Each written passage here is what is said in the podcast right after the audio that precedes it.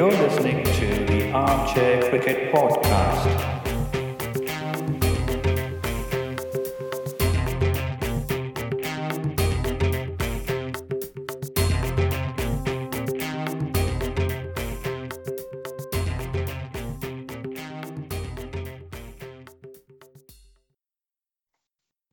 Hello, everyone. Welcome to the 16th episode of the Armchair Cricket Podcast. This is a podcast focusing on Test cricket by armchair critics of the game. We are recording this episode at the conclusion of the first uh, T20 international between uh, South Africa and Sri Lanka. Uh, we would like to thank all our listeners for their continued support. Um, if you guys are listening out there, please do not forget to subscribe uh, to our podcast uh, on whichever platform you use uh, to listen to us on, uh, be it um, Podbean or Apple Podcasts or Spotify or anything similar to that. Um, you can just search for Armchair Cricket Podcast and you should be able to find us quite easily. Uh, do not forget to leave us a rating um, on uh, any of these platforms and also share your feedback. If you have any feedback or if you would like to you know participate in one of our episodes you can write to us on armchair.cricket at gmail.com uh, you can also follow us on twitter at armchaircrickpod. Uh, we are also active on uh, facebook. You can find all these links uh, in the description. Now having said all this i would like to welcome my co-host um, ajit. Hi ajit. How are you doing? Hello, Giri. Good evening. I'm doing good. How are you doing? Fine, thank you. Um, yeah, not much cricket happening around. Uh, just one test match and some uh, one-day internationals and T20s, but uh, not a lot of cricket these days. Well, I think we are uh, counting down to the beginning of the IPL, the sort of almost exclusive window that uh, Yeah, IPL gets. So, yeah, I guess the uh, amount of cricket is dwindling down. This uh, T20 series uh, between Sri Lanka and South Africa might very well be one of the last cricket that might be happening before the IPL. But we'll look at it in the upcoming episodes for sure, what is available for us. But um, yeah, before we go on with the current, uh, you know, cricketing events this week, let's first look at the trivia question from the last week. So, the trivia question from the last week was, who is the first South African cricketer to take a 50 over World Cup hat trick? So, the, uh, we did not get any uh, correct answers from our uh, listeners this week. So, the um, correct answer to this question is JP Dumini, who took a hat trick in the first quarterfinal of the 2015 World Cup against Sri Lanka. So, if you were to just take a quick look at this match, you know, this was the last one day match of two Sri Lankan legends, both Sangakkara and Mahela Jayawardena. Uh, sort of retired from one day cricket after this match. So, this was the end of the road for both these giants from the subcontinent. So, you know, uh, Sri Lanka batting first uh, were in a reasonably good position by the time JP Dumini was introduced. And uh, as a part of his hat trick, he triggered a four uh, wicket slide for Sri Lanka. And on the other side, Imran Tahir supported him very ably and he took 4 for 26. And Sri Lanka, who were in a reasonably good position, uh, suddenly were all out for a, just a, you know, 133. So with, such an easy total to chase, South Africa went after it with all gusto. And, uh, you know, Quinton de Kock hit uh, 78 runs of just 57 balls. This basically meant, you know, uh, the last one day for uh, both uh, Sangakkara and Jayawardena was not a victorious one, but also rather a little bit of an ignominious defeat. So this is the event we were trying to capture through our question. So it's just a quick summary of the match that happened.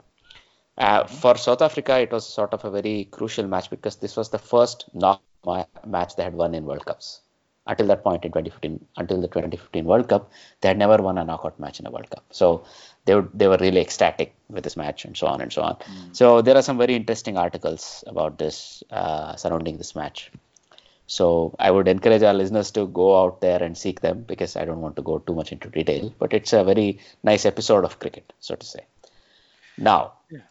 going onwards, uh, we had a very exciting test that ended on uh, that ended yesterday, right on the 18th of March. Giri, would you like to take us through this test match score? Yeah. Um, so the newbies in the Test cricket, um, Ireland and Afghanistan, both of them playing their second Test match. Um, as you can recollect in our previous episode, we had covered the first day's play, uh, at the end of which Afghanistan were um, at a very strong position of 90 runs for the loss of two wickets in their first innings, having um, bowled Ireland out uh, for 172 runs. Uh, we have to remember that Ireland were 85 for 9 at one stage, only to be rescued by uh, their uh, fast bowler, um, Tim Murtagh. I think Tim is, this, is that his name? Yeah, Tim Murtagh. Yeah. Um, with his 50, otherwise Ireland wouldn't have got that 172 runs in their first innings. Mhm. Afghanistan, in reply, made 314 runs in their first innings, so they consolidated po- their position. Um, you know, uh, and uh, made sure they had a sizable lead, uh, which only meant that you know uh, Mhm. Ireland had to fight back if they had if they were to put up any uh, resistance or you know if they were to save this match. Uh, Mhm. Afghanistan made 314 runs, um, courtesy of uh, scores of 50 plus by uh, Asghar Afghan, Mhm. uh, 67 runs, who happens to be the captain of the team, and Rahmat Shah, who missed out on a century. Uh, he scored 94 runs, a very patient innings, proper test match innings, I have to say, from 214 deliveries. Uh, Mm. For Ireland, uh, Dockrell picked up a couple of wickets for 63 runs, and Thompson picked up three wickets uh, in his spell. Um, the other notable performance uh, in the uh, Afghanistani batting lineup was, um, I think, uh, Mohammad Shahzad. He, he was not bad. I think he, he got off to a good start, uh, Mhm. 40 runs. Yeah. Uh, and uh, Hashmatullah Shahidi, uh, Yeah. the number four. Um, he also made us 50, uh, 61 Mhm. runs uh, from his 154. Um, in response, uh, Ireland um, fought back uh, in a good way, and uh, they managed to score 288 runs in their second innings at the end of 93 overs. Um, for them, uh, Kevin O'Brien uh, made a 50 run, made a 50 um, or um 56 runs. Uh, Balbirnie also made 82 runs. Uh, uh, McCollum got a start. He made 39 runs but couldn't capitalize. Apart Mm. from that, I think there there was some resistance in the tail. Dockrell, Cameron Dow, as well as Murtagh, uh, you know, f- uh, put on 25, 30 runs uh, together uh, to reach this. Um, Mhm. And Afghanistan were set a target of 149 runs uh, to win. Right. Um, yeah, it, it was not a huge target, 147. Um, and Afghanistan kind of began very patiently. And Mohammad Shahzad, you know, uh, I think he, he looked uh, not his natural self. You know, he's a naturally attacking player, but he played within himself and he's, he got out for two runs. Um, um, so Afghanistan was five for one at the end of 10 overs Mhm. and uh, Ihsanullah and uh, Rahmat Shah, they basically batted for a long period. Uh, and by the time Rahmat Shah got out uh, for 76 runs, uh, the score was 144 for two. So Afghanistan had basically got the match, uh, you know, well and truly uh, uh, done. It was match was well and truly done by then, um, and then they finished it off, you know, uh, with a loss of three wickets in the end. Um, not much to talk about with uh, the bowling performances from uh, Ireland because they had didn't have a big score to defend. A, a wicket each for McBrine and Cameron Dow. Mhm. Um, and um, for his um consistent performance in both the first innings as well as in the second innings, Rahmat Shah was deservedly awarded the man of the match. Yeah. And yeah, this was a one-off Test match. Uh, Afghanistan take it uh, and also secure their first ever Test victory in Yeah. their in their just their uh, second Test match. So well done to Afghanistan.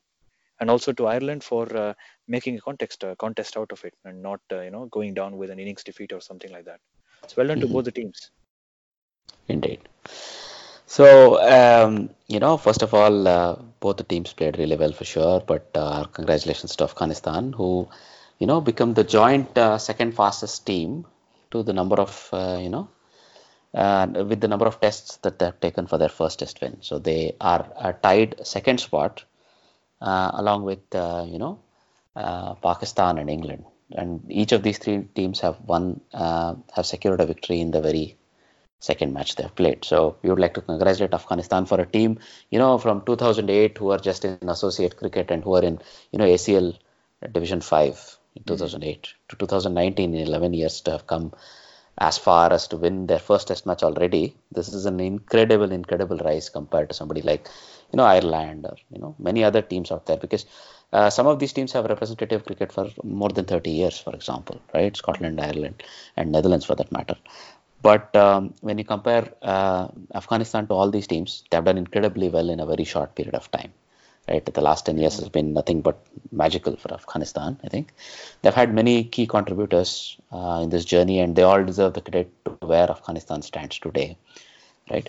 So, uh, if you were to just look at some statistical points from this match, uh, we had already covered what had happened on the first day.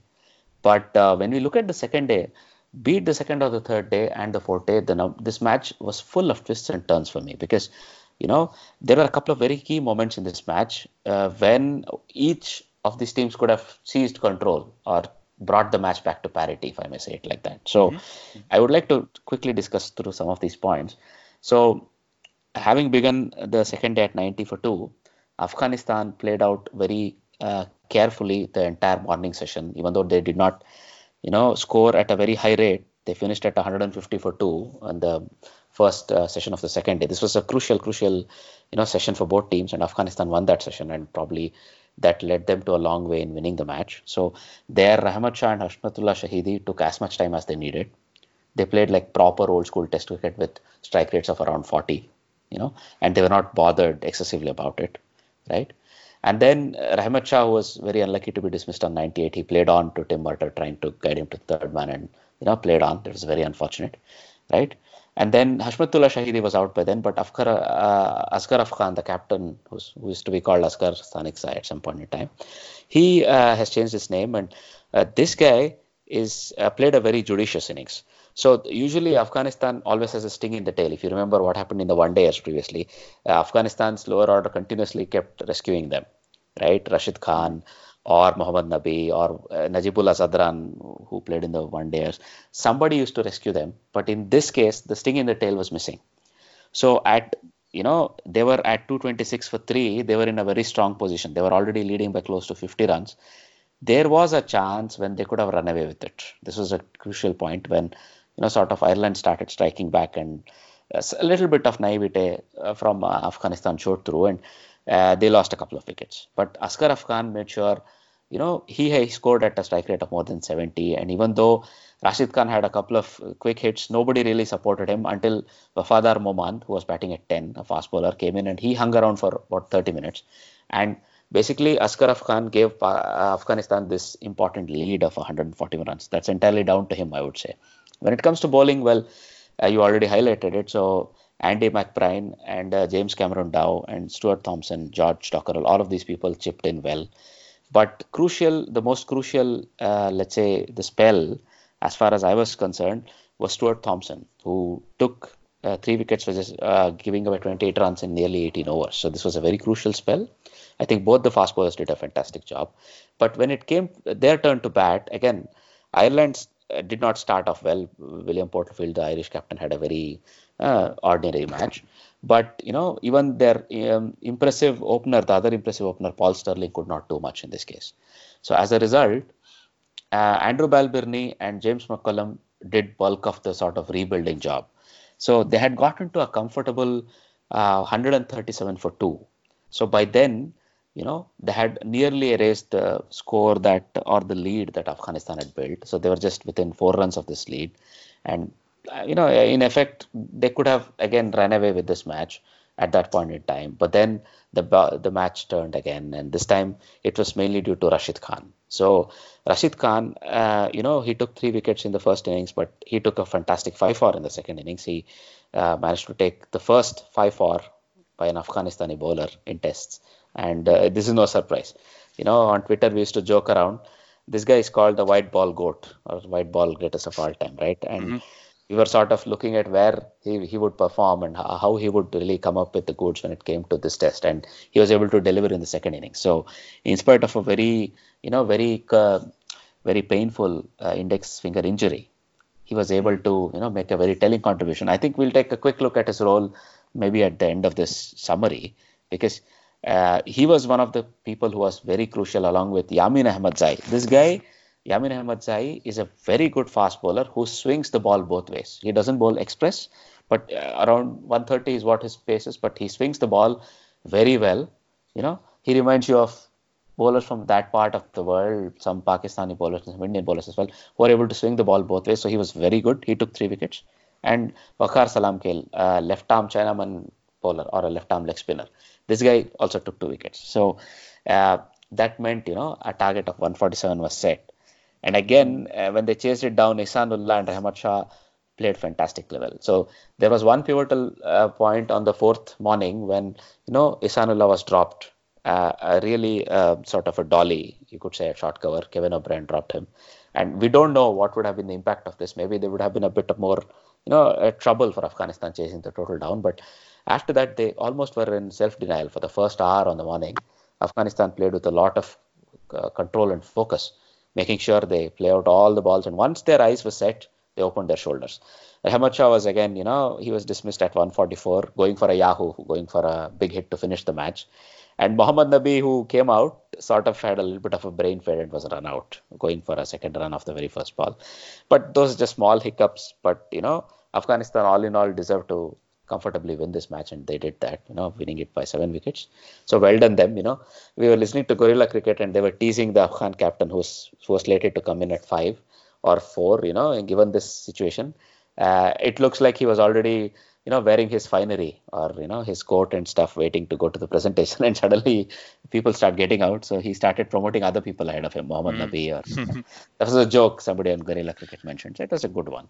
It was all in all a very enthralling test match and a good end to test, this test match. Again these two teams showing that test match cricket is well and alive and they're competing very well. So uh, another small interesting point you know just mm. as a statistical note. Sundaram Ravi who was umpiring in this match he's an Indian. So technically, he was a neutral umpire in this test match, but he was in, umpiring in India. So he, somebody in Guerilla Cricket pointed out it's been a, a, very long time, in more than 20, 25 years. Never has a, had a, an umpire got an opportunity to umpire in his home country in test.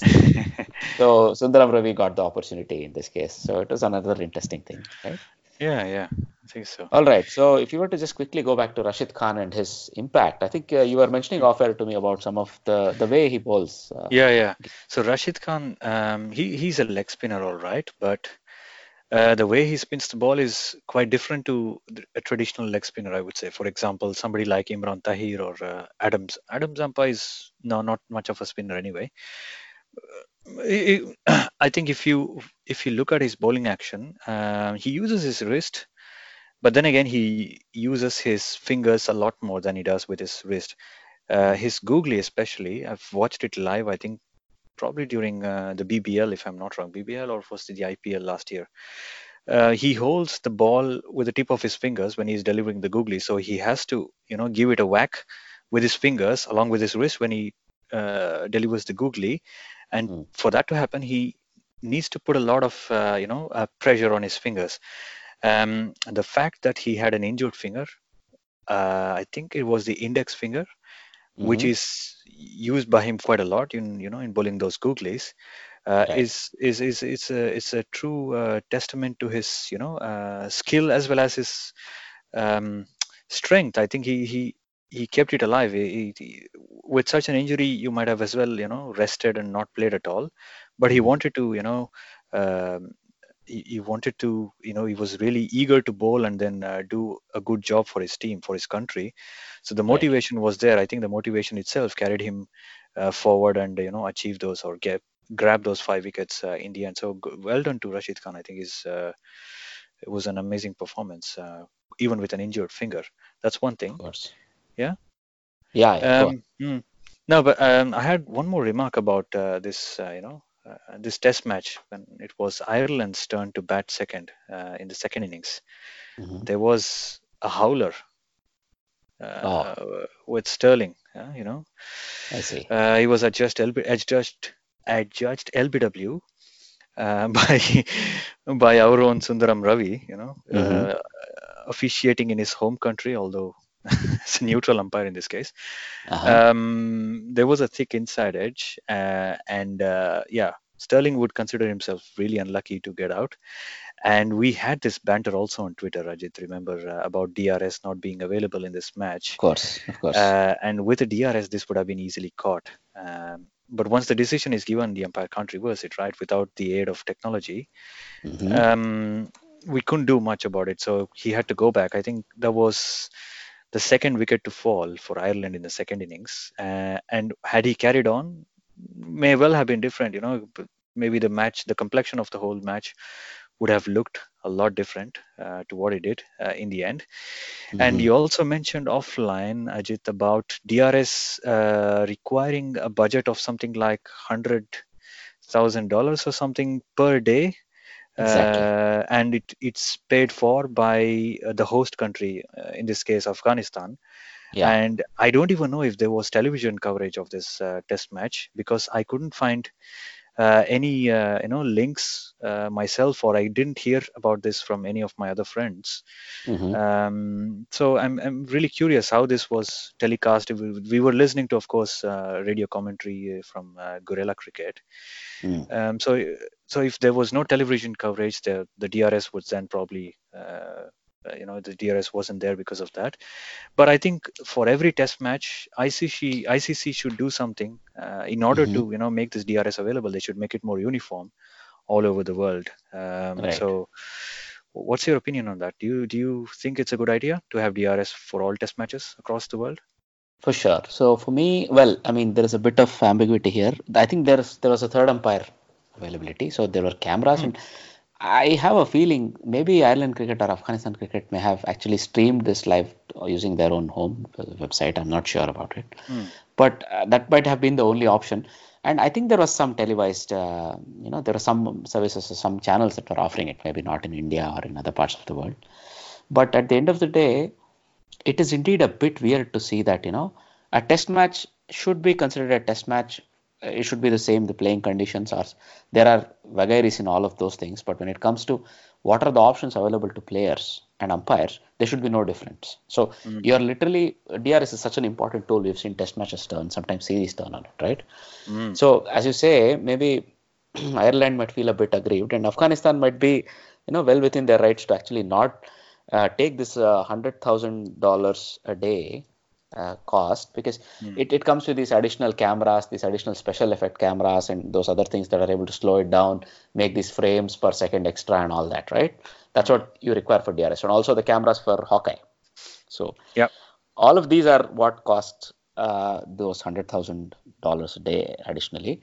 But at the end of the day, I think if for whatever reason one of the cricketing boards that plays test matches cannot or is unable to, you know, afford or is willing to go for a DRS camera, I think it behooves the world body, the world governing body, ICC, to make it available because that's the only way you keep the playing conditions neutral, especially with the world just world test championships coming up.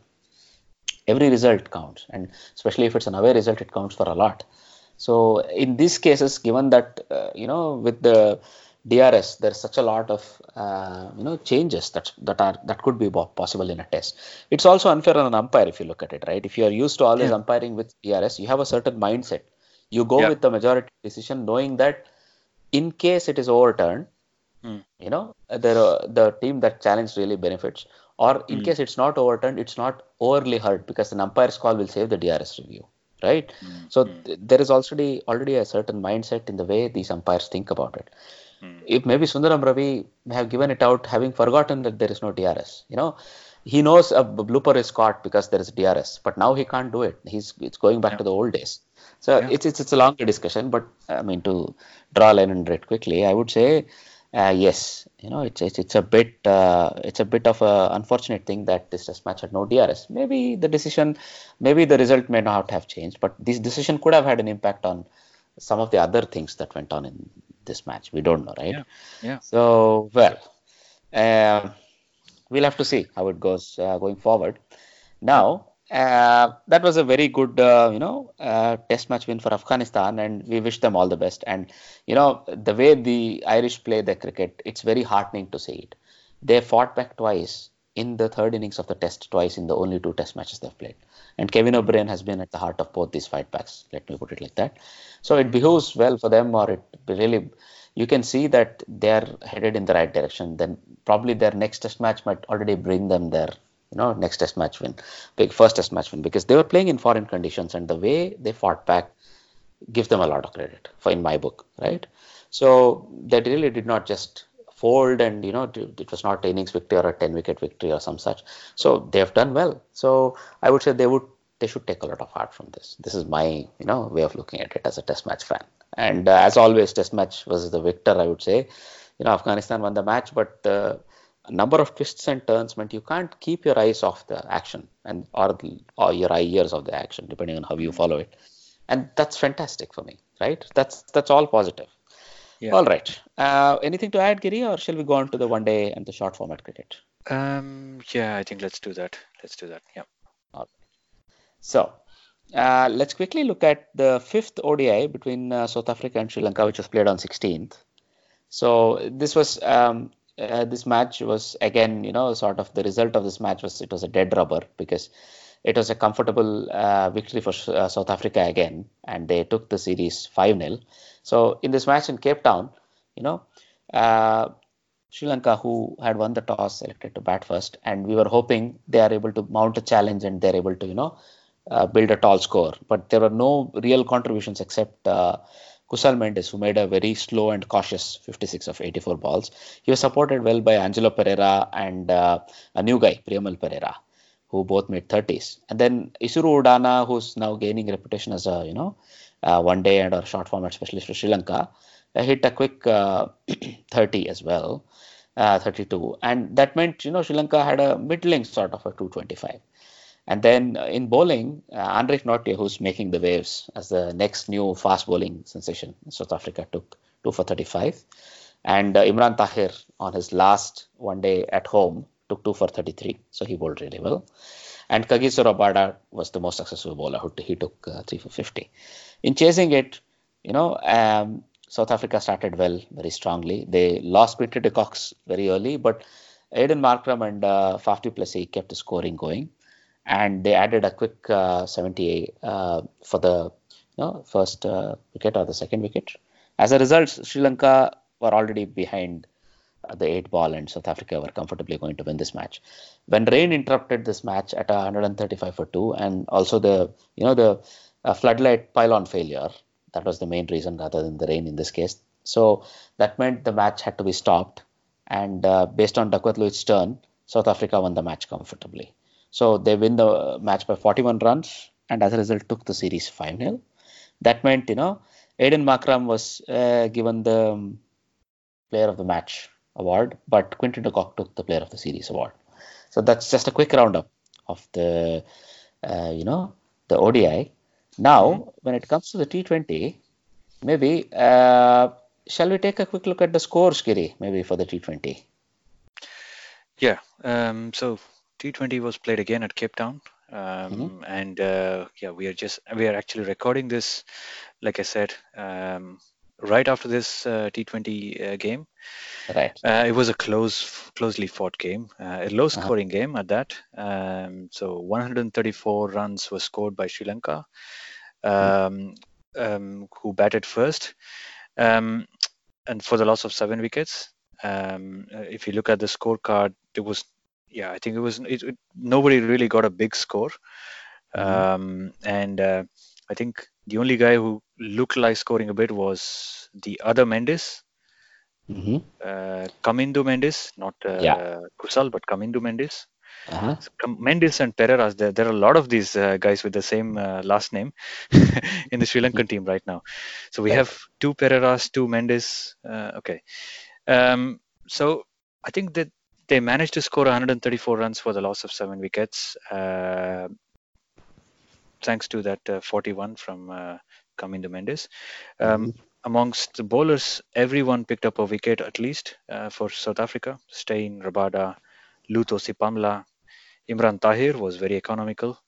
as Mhm. well. Uh, but the guy who picked up three wickets was Andile Phehlukwayo, um, three for 25 in his four overs. Uh, Rabada went for a few runs, but in the end, I think 134 was, I think it should be, it should have been an easy target. Right. Uh, right? Well, Uh, I mean, but- you would expect that uh, form that's uh, South Africa carrying into the match should have made it very easy for them. Absolutely, absolutely. And that's the expectation I had as well. I was not following this ball by ball, but I just looked at the score that Sri Lanka had scored at the innings break and then said, ah, I should be a cakewalk for their, uh, for the South African batsmen. But I was, you know, uh, pleasantly surprised that it didn't turn out to be like that. Right. Um, so South Africa didn't really get going. Uh, some starts, but no real big scores apart from Rassie van der Dussen, 34 runs, and David Miller. Uh, Mhm. These two guys held the innings together. And then once uh, these two guys got out, they had a kind of collapse Mhm. or uh, uh, almost like, you know, I don't like to use the word, but they kind of choked Mhm. um, uh, while chasing. And in the end, the score was level 134 for the loss of eight wickets at the end of 20 overs. Mhm. Mhm. Thanks to some brilliant bowling uh, from especially Lasith Malinga, who Mhm. bowled four overs, picked up a couple, a couple of wickets, but more importantly, uh, only went for 11 runs. That uh, that means 16 dot balls in his 24 deliveries Right. right? That's right. amazing. That's uh, Malinga of the old we that we know of him. Huh? Means is uh, white ball uh, bowler with Mhm. supreme talent. You know, uh, bowling at the Right. death especially. Um, there were other guys like Dhananjaya De Silva, Akila Dhananjaya. All these guys picked up a wicket at least. Um, Mhm. And Vandersay, the leg spinner, uh, he went for 25 runs and picked up a wicket, but he was uh, able to keep the run rate in check. So South Africa were never able to stretch their arms and hit the big ones out of Mhm. the park. Um, Udana went for a few runs, but crucially, he bowled the last over of the innings. I Mhm. think South Africa needed five ox, five runs of six Five deliveries. Yeah, Yeah. five runs of six deliveries. Uh, you know, you would, you would expect uh, any international team these days to win from that position. I think they even had four wickets. Yeah. Uh, four wickets. Uh, then um, I think three wickets because Rabada Mhm. was out already. So, um, so they kind of lost their way. Um, the last wicket to fall was JP Duminy uh, with two runs required from the last delivery. Mhm. Uh, JP Duminy was run out while trying to attempt a second run. So Dale Steyn came out to bat, uh, and um, I think he there was a, another slower delivery from uh, Udana. I, I managed to catch the last bit of this inning, so I watched the Aha. last two deliveries. Uh, you know, 19, 19 in the 20th over, the last two deliveries. So Mhm. Udana bowled uh, um, a slow delivery to uh, Dale Steyn. That was the last delivery, and then there was an underedge which went to the keeper, Dickwella, who had expected that they would run, the batsman would run at any cost. So he had even taken off his wicket-keeping gloves off his right hand, Mhm. picked up the deliver, picked up the ball, and then aimed at the stumps only to miss them. And Tahir was way, way, way short. Uh, he was Mm, running to the uh, bat, batting end, and uh, he was way short. And then the scores were tied at the end. Wow. Uh, Okay. So 134 tied, which meant it was going to be a super over. Would you like Mhm. to take us through the super over, Ajit? Because Sure, I think you watched sure. it ball by ball even. Yes. So, well, uh, in the super over, uh, David Miller uh, came out to bat for South Africa. Would bat, and David Miller came out to bat with uh, Rassie van der Dussen. And um, you know, uh, Miller and uh, they were only able to take a single each of the first two balls. But then the third ball, Miller was able to get away for a six. It was a mo across the line. It was a length delivery. They were all slow balls, is what I think in the last over Malinga bowled. And the third ball was a slower ball which sat up on the length, and this guy was able to whack it across the line for a six. But then uh, the fourth one was a, a slower ball that was dipping outside off, and he tried to play a similar stroke but missed it altogether.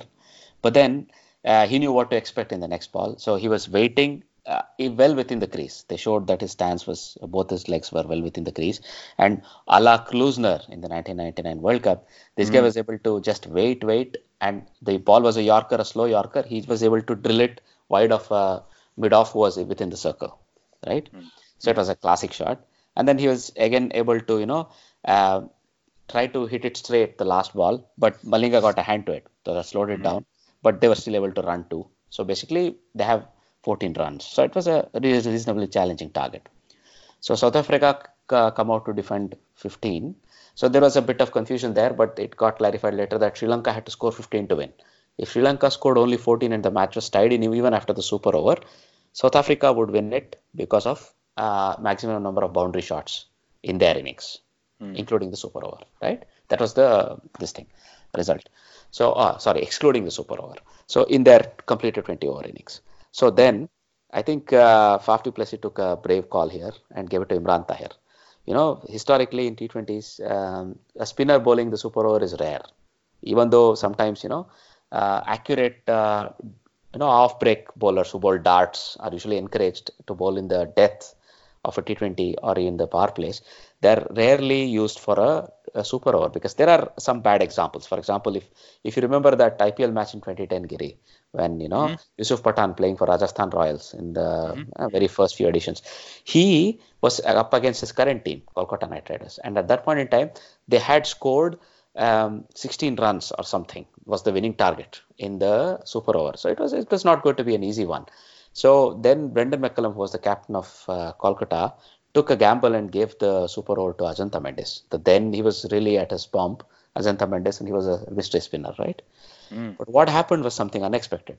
Yusuf Pathan, who was batting in the super over, simply finished the match by hitting a six of the very first ball, a two of the next ball, another six, and another two, and the match was finished, right? So hmm. in this case, it was a very brave move by I think Tahir. Uh, so, so Faf and Tahir accepted the challenge. He looked very eager to bowl it, so that that was very obvious. And I think there were some shenanigans before the first ball was bowled with the field settings. I think Giri, you pointed this to me outside, uh, you know, outside Yeah. of the discussion where you said, you know, they were able to first hoodwink uh, Thisara Perera a little. First, they were able to put three men outside uh, because Thisara Perera is a left-hander and Tahir has a very good googly. They sort of set it up as if Tahir would bowl a googly by showing him three fielders in the deep on the off, then uh, sort of moving one fielder uh, from the off to the deep in the leg, and then sort of confusing him a little. And then Tahir bowled a good, uh, you know, a quickish uh, and a flattish leg break, uh, which turned into Thisara Perera, and Thisara Perera just uh, dinked it into the deep on the leg, and they got a single. That was not a bad start. But then what happened over the next couple of balls or the next three balls really determined this match is how I think. Because, you know, uh, Imran Tahir bowled the next ball much faster and he sort of, it was like a leg break by, uh, you know, or a leg cutter by a medium pacer. So it was 100 uh, kilometers per hour or faster. And uh, Avishka Fernando, who had come out to bat with Thisara, tried to whack this and missed it altogether. But well, well, he nicked it, and Quinton de Kock dropped the catch. But uh, it didn't matter; it was a drop ball for South Africa. So another point to note: David Miller had kept during uh, Sri Lanka's innings, but we here see that Quinton de Kock has taken the gloves Yep. because it was the super over. I think they didn't want to uh, use a part timer when a full timer was available, so they went back to the tried and tested solution here. And I think uh, at the end of the match, they showed a bit of bantering between David Miller and um Quinton de Kock, where I think uh, David Miller made a point that uh, he would have caught the catch that was dropped yeah, bragging rights. right? then Tahir, having set up uh, the batsman with two quickish balls, next ball bowls this loopy leg break that pitches on leg and miss and comfortably turns outside off. So Avishka, who's a right-hander, was already ready, sort of waiting back in the crease for the next faster one. He was completely flummoxed. He just uh, tried to whack it and just missed that a proper leg break. Then the fourth ball was again a leg break, but this one was held back. Sort of, it was this is a good bowling, right? He had set up the batsman by showing one length. He just moved the ball a couple of feet towards himself, the bowler. Then he pulled the ball back, and the batsman went after it. That meant the ball just went up high in the air. And Dale Steyn, who was running in from uh, long off, uncharacteristically drops the ball. So Thisara Perera has come back on strike, but they require 13 runs to win. So they are under the pump. So so is Imran Tahir. You know, he knows how big a hitter Thisara Perera is, and he probably forgot that even if he gets hit for two sixers, it doesn't matter. They win. So what he did was he bowled a wide. He was trying to bowl a googly outside Thisara Perera's range. It ended up being a wide. Then he got another googly right. In this googly, Thisara Perera tried to sit and slog it across the line to mid wicket and missed that. Uh, Tahir was already very happy. He was already celebrating it. So that meant, you know, uh, they, they would require um, 12 runs of one ball. Then he bowled another one of those balls just like that, but that was a wide, but it didn't matter. The last ball, he bowled a proper length ball outside the left, left-hander's off stump, and uh, Thisara Perera tried to hit it, but all they got was one run. So basically, um, Imran Tahir showed a lot of guts here and won this, uh, you know, one over eliminator comfortably for South Africa. That was a quick ball by ball analysis. We it's very fresh in our minds, so I thought Yeah. we'll present it this way, right? Yeah. Anything to add, Giri? Here? No, just just that uh, Faf was a brave captain Mhm. to give Imran Tahir the ball, and Imran Tahir, I think he weaved his magic very nicely. It's really nice to see a leg spinner uh, bowling so many variations and bowling, you know, using his brain, reading Mhm. the batsman's mind and keeping, uh, you know, keeping uh, the game very interesting right till the end. Uh, I think South Africa should have won this match, uh, you know, much earlier, Mhm. but in the end, I think they deserve to win. Of course, That of course. the, uh, Uh, they should have wrapped it up much easier. You're absolutely right. But well, I mean, all's well that ends well. Sure. Yeah. Right. So yes. Now uh, let's take a quick look at the other cricketing events going around in the world of cricket and other news from the cricketing world. Right. So first of all, uh, the first of these is um, the PSL 2019 final uh, happened on Sunday, 17th of March, and uh, Quetta Gladiators won the tournament for the first time. In a third time of trying, they managed to secure the trophy. So we would like to congratulate Quetta Gladiators uh, team and their captain Sarfraz Ahmed uh, upon successfully, you know, winning the uh, Pakistan Super League for the first time. So if you were to quickly look at this match. Um, at the toss, Sarfraz won the toss and surprisingly chose to bowl. It was completely against everybody's expectation because this was in the National Stadium, Karachi. It was a sort of a used pitch. It had a little bit of wear and tear, but everybody expected the pitch would play neutral and pitch would be, you know, still a good high-scoring pitch. So everybody was surprised when Sarfraz chose to bowl, but apparently he had a clear plan of action in his mind, right? And his bowlers were able to beautifully execute it. So Mohammad Hasnain, who's the latest fast bowling sensation to come out of Pakistan, we discussed about him last week, Giri. This guy took three for 30. And then, uh, you know, Dwayne Bravo, this uh, famous, famous uh, champion, took two for 24. Uh, as a result, um, and Fawad Ahmad, who had uh, in the previous match suffered a you know terrible injury to his mouth and had uh, to have some teeth uh, implanted and some emergency gum surgery, he was able to make a comeback and he did a good job for his captain, taking one for 22 in his allotted four overs. All of this, along with not enough solid performances from uh, Peshawar Zalmi, meant that you know Shoaib Maqsood made 20, Ranabal 20, and Umar Amin sort of made um, 38 at a strike rate of 115, but the finishing touches never came. I think Kieron Pollard uh, was out uh, trying to hit. He, there was no momentum there towards the end.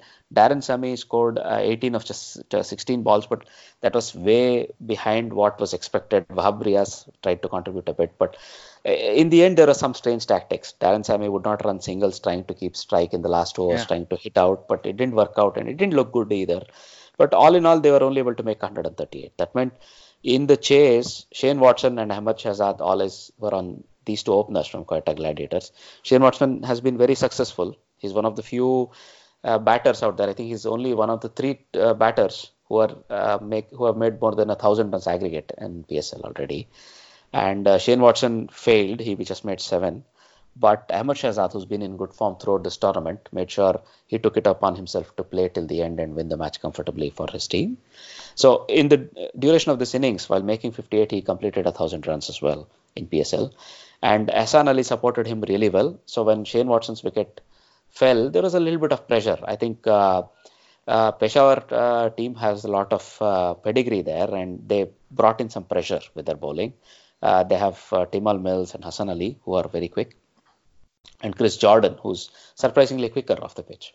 But what happened is uh, Hassan Ali, who came in at three, scored at you know uh, almost a strike rate of 140, making sure there was no pressure on Ahmad Shahzad.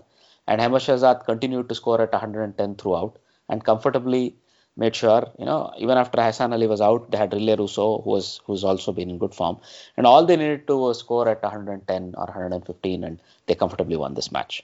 So, you know, uh, Mohammad Hasnain was named the uh, player of the match for his bowling, and Shane Watson uh, was named both the batsman of the series and the player of the series. Hassan Ali took away the bowler of the series uh, trophy. So if you look at it, uh, Peshawar Zalmi's uh, Hassan Ali is the only winner. All the three other winners are from, uh, uh, you know, Quetta Gladiators. This shows that they also had the best performing players in the tournament. So all in all, a wonderful performance uh, from Quetta Gladiators to win. So going forward, well, there is a funny, funny incident in the world of cricket that we would like to bring to your notice this week. So this Leeward Islands debacle, did you follow this, Giri, or did you read about it? Uh, no, I think I very briefly caught the article, quite my, caught my attention, but uh, didn't really go through detail. I only know that uh, a team declared to lose the match in order to qualify uh, for uh, the next leg of the tournament, uh, and they missed out by some miscalculation, right? Yes, yes. Uh, so, well, a small correction there. The tournament was sort of decided. The, you know, the uh, first class trophy in uh, West Indies, it's called the WICB Regional Four Day Tournament. All This one is a round robin league tournament. There are no finals played there. And Okay, okay. Mhm. So as a result, um, Guyana had already won the match even before this day's play began. But the teams that were second and third were competing. So I think this is for the prize money involved and the sponsorship deals and other things that come through. So it was Barbados versus Leeward Islands, both of whom could have finished a 2nd So in this in this game, Rahkeem Cornwall was the captain of Leeward Islands, and I don't know what sort of discussions happened in that dressing room between the coaching staff and the captain and stuff. So.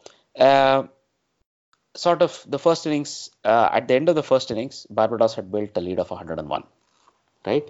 So Leeward Islands were batting in the second innings, and when they reached 83 for two, they're still 18 behind uh, Barbados and making them bat. They have actually uh, declared. So at 83 for 2, they declared on themselves 18 runs behind, thereby losing the match by an innings. So it was a very weird thing to do, first of all, right? I mean, to actually, you know, um, well, to quote our friends from the Can't Throw podcast, this is a bit of arse hattery, right? And uh, eventually they ended up losing the second spot to Barbados, not only the match, but also the second spot on that uh, tournament to Barbados because they lost to Barbados by 0.2 points, 0.2 points. So that's how much of a miscalculation has happened. Uh, like a decimal point made them lose the second spot. You know, probably if they had scored 10, 15 more runs, you know, and then they would have declared on themselves and still lost, probably they would have avoided this. But I don't understand what's going on here, right? Yeah. So it's a very weird thing to read, and uh, it also doesn't bode well. I think uh, in the upcoming days there may be some disciplinary hearings, and maybe there may be some, you know, penalties or some such to pay. We'll keep our eyes on this, but it, it was a very weird thing to read as a cricketing fan. Somebody who declares themselves to lose a match. You know, there are test matches where captains have declared twice and lost a test match, but those were very competitive tests that went into the fifth day and such. Nobody declares them uh, declares upon themselves when they're behind and then loses, which is very weird. Anyway, that's one thing. So um, going forward, you know, Virat Kohli has said that Indian players can decide for themselves how much they would like to play in the IPL, how many matches, how much. So the team management, he says, has not enforced any, you know, uh, quotas for them that they can only play so many matches in this year's IPL with the World Cup and a very busy season coming up, right?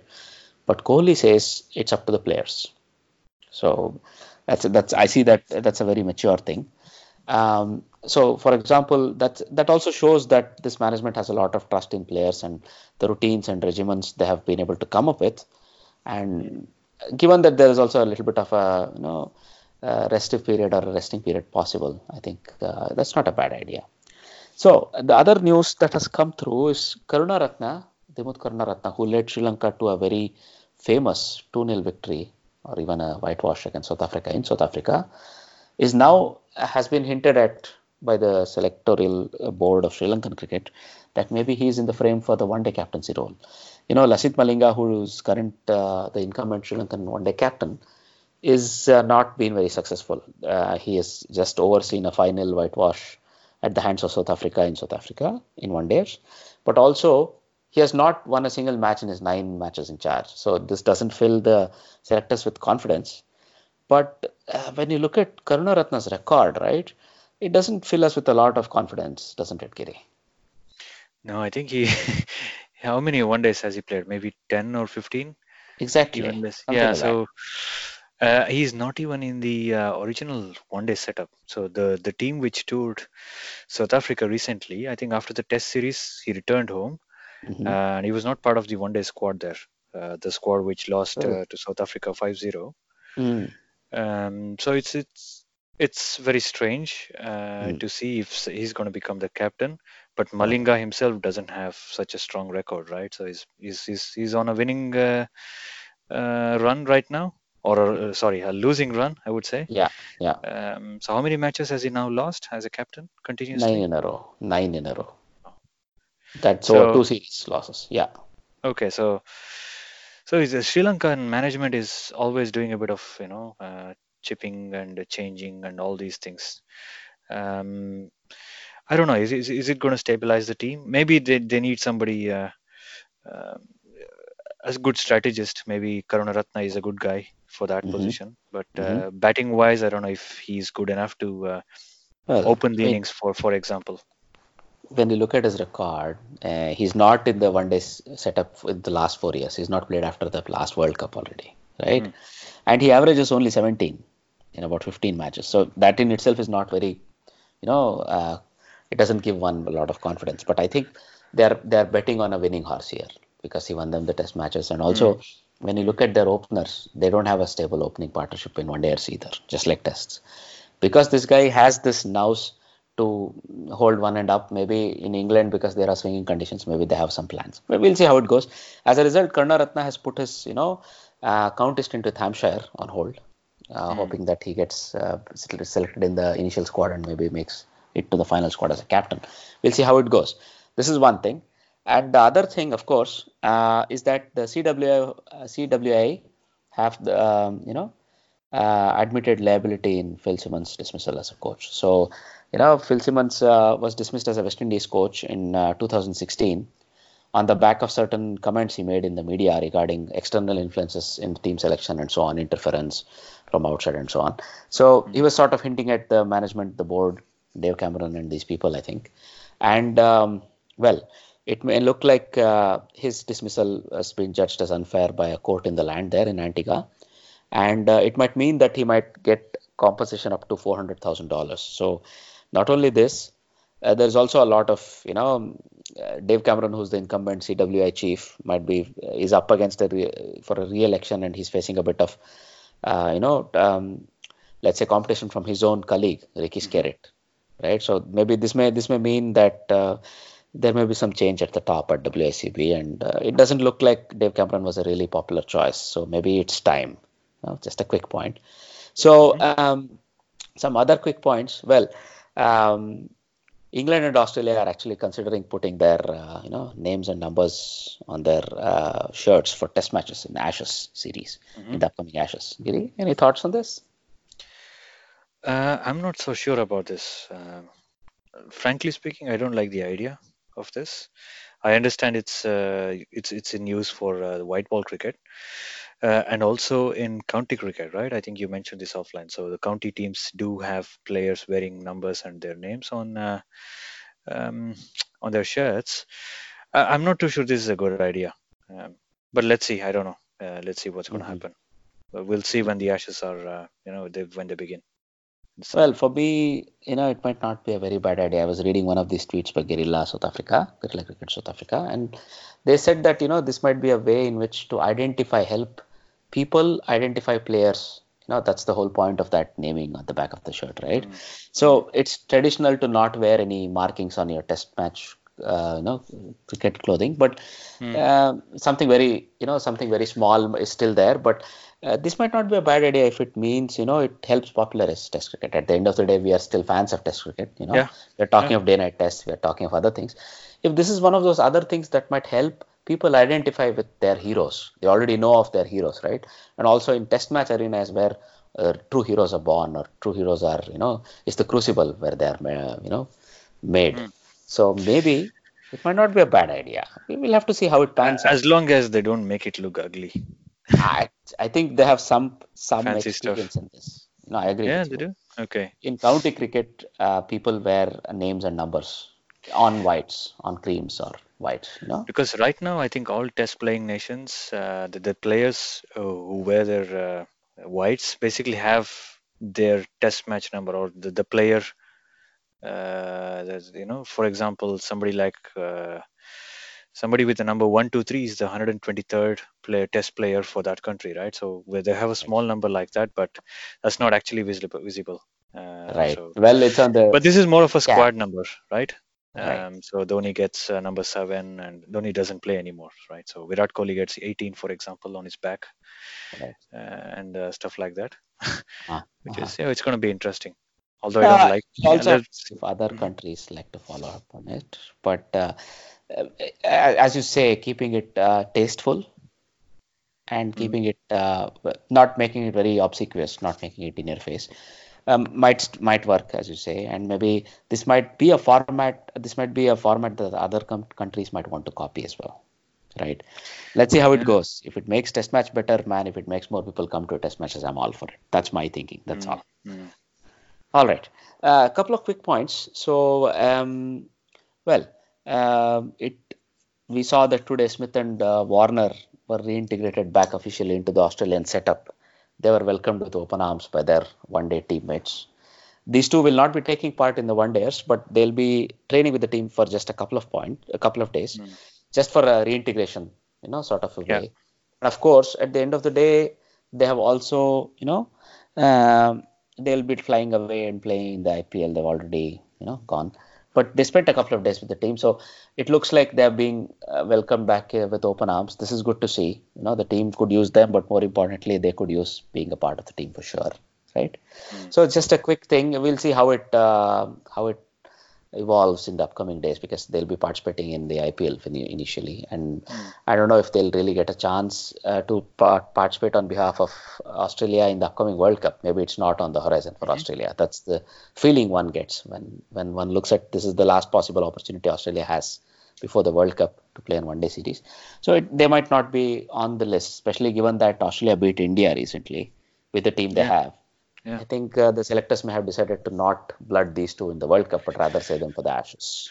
I think in preparation for the World Cup, uh, we will go. We'll in the future episodes we will go through each team, and then we'll when when it comes to that, we will also look at the names uh, uh, for each team, the, the players who are going to play, or you know, our uh, from from our perspective, and also see how it's going to shape up. I think we'll we'll do that in the future, and then we'll come back to these guys. Good one. Yes, that's a good idea, Giri. So, another small point, it's just breaking news. It just came to our notice now that, you know, the, the Indian uh, BCCI, the Indian Board for uh, Cricket uh, Control, may actually advertise the coach of the Indians uh, men's coach position. They may send out an advertising for it. There's no news yet, but, and we'll have to really see uh, because, you know, after the World Cup, uh, both Shastri and all his deputies, the fast bowling coach, the spin coach, and the batting consultant, all of these people, uh, their you know their coaching terms are coming to an end as per contract. So uh, it might be a you know an exercise where BCCI is just looking to see if there are better options available, but it might also mean that you know uh, they may actually want to change. We'll, we'll have to see. So we'll have to keep our eyes on this, Giri, right? It, it is a developing story. Let's not talk too much about it in this episode, but I'm sure we'll look at it in the upcoming episodes. Now then, uh, because we have been discussing about uh, test matches and wins, first wins for Afghanistan and all these things, I think our trivia question for this week should also be surrounding this, right? So our trivia question this week is which nation holds the record for the quickest test win in terms of number of matches, right? Not in terms of time, but in terms of number of matches. Which nation holds the record for the quickest test win? Well, uh, we discussed a little bit about it while speaking about the Afghanistan Ireland test. If you have been paying attention, you probably already know the answer, right? All right. Now, uh, all that remains is a bit of housekeeping. So, I would like to remind all our listeners that uh, please leave us a feedback. Please do subscribe to our podcast on any platform you listen to, be it Apple Podcasts or Spotify or you know even um, Podbean. Any of these. Also, leave us a rating and you know talk about it. Talk about it to your cricket uh, friends. This this is one way where we are able to you know use you guys who are our true fans as our own strength, right? Also, we have a lot of cricket that we can discuss, at least uh, the remaining international matches before the IPL, And then, as we have already hinted, we will probably discuss some teams. Uh, you know, we will probably discuss uh, one by one the teams that are uh, in the fray for the World Cup. We'll be looking at it one by one in the upcoming episodes. So that's one thing. Also, we would like to say a quick thank you to Guerilla Cricket South Africa. They always give us a nice platform. They play our episodes uh, whenever there is a break in play. For example, in the recent uh, last fifth ODI between South Africa and Sri Lanka, when there was this uh, pylon light failure, they were able to play an episode for us. Thanks, thank you very much to them uh, for making us, uh, you know, uh, make a use of their platform. Thanks a lot. All right, that was that. So please do get in touch with us. As I say, our Twitter handle is at Armchair Cricket Pod. We are on Facebook. We have occasional quizzes, so you can also participate in that. You can also write into us at armchair.cricket at gmail.com. Right? If you're interested in some new ideas that you want to share with us for our podcast, or if you want to take part in our podcast, maybe you want to discuss a specific section, or maybe you want to uh, pitch in as a specialist for a specific country, do write into us. Right? Thanks a lot, guys. So, uh, with all that, I would say it's a goodbye from me. And it's a goodbye from him. Bye bye.